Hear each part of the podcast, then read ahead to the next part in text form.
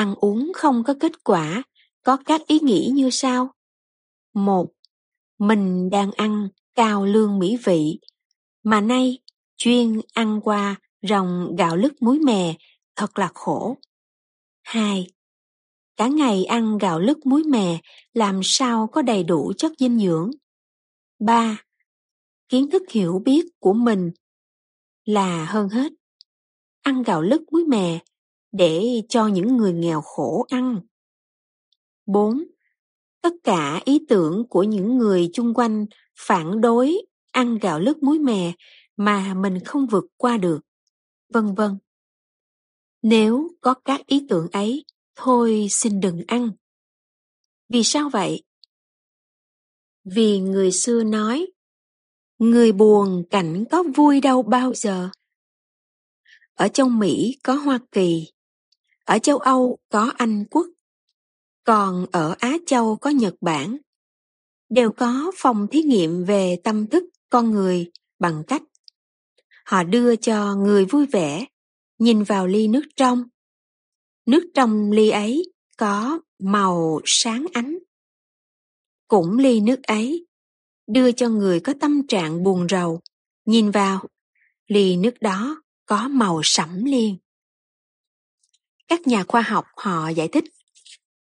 Tư tưởng con người, tốt hay xấu, nhìn vào vật thể nào đều có tác động vào vật thể ấy cả. Vì vậy, người ăn uống để trị bệnh mà có tư tưởng xấu, tất nhiên thực phẩm bị xấu đi. Làm sao hết bệnh được? Còn người có tư tưởng tốt cũng là trợ giúp cho thực phẩm của mình ăn được trở thành thượng vị, cho nên mau hết bệnh. Văn học việt nam có câu, đồng thanh tương ứng, đồng chí tương cầu. Đúng như vậy, chúng ta làm hay tưởng tượng việc gì, việc đó sẽ đến với chúng ta. Tưởng tượng tốt, việc tốt sẽ đến. Còn tưởng tượng xấu, việc xấu cũng sẽ đến. Ngày xưa bên trung quốc có câu chuyện về ngũ tử tư. Ông chỉ lo lắng có một đêm mà qua ngày hôm sau, đầu ông bạc trắng. Chứng minh tâm thức con người mạnh mẽ như thế nào. Bình thường chúng ta buồn rầu, ắt sinh bệnh.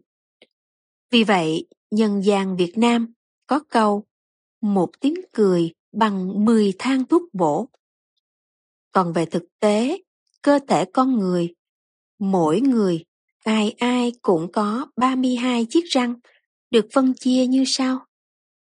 Tám răng cửa trên dưới, dùng ăn trái cây và rau củ, chiếm hết 8 phần 32. Bốn răng nanh, dùng ăn thịt, chiếm hết 4 phần 32. Còn 8 răng cối nhỏ, dùng ăn rau lá, chiếm 8 phần 32. Cuối cùng, 12 răng hàm, dùng ăn mễ cốc, chiếm 12 phần 32. Nếu chúng ta biết phân chia ăn uống như trên, mà ăn thực phẩm hợp với thiên nhiên, cơ thể chúng ta sẽ được cân bằng, âm dương, khó mà sinh bệnh được. Lúc còn đi học, tôi chỉ thấy ông bà, cha, mẹ không khi nào bị bệnh. Nếu có bệnh, chỉ là bệnh cảm sơ thôi. Họ dùng nhiều loại lá cây để xong là hết bệnh. Họ không biết uống một viên thuốc nào, mà cũng không biết bệnh viện là gì. Ngày nay, nền văn minh đến với chúng ta, đương nhiên phải đem cái nghịch thiên nhiên đến. Cơ thể chúng ta không thể chuyển hóa kịp, nên sinh bệnh là phải. Nếu muốn không hết bệnh, chúng ta phải trở về ăn uống phù hợp với thiên nhiên là không bị bệnh. Muốn biết thực phẩm chế biến có độc hay không, chúng ta thử sẽ biết. Ai ăn uống hợp với thiên nhiên 20 ngày thôi, thử ngậm chừng một ngụm nước ngọt, răng môi sẽ phản ứng ngay, phù môi phù lợi răng liền. Cách ăn uống này rất thích hợp với người có thu nhập thấp.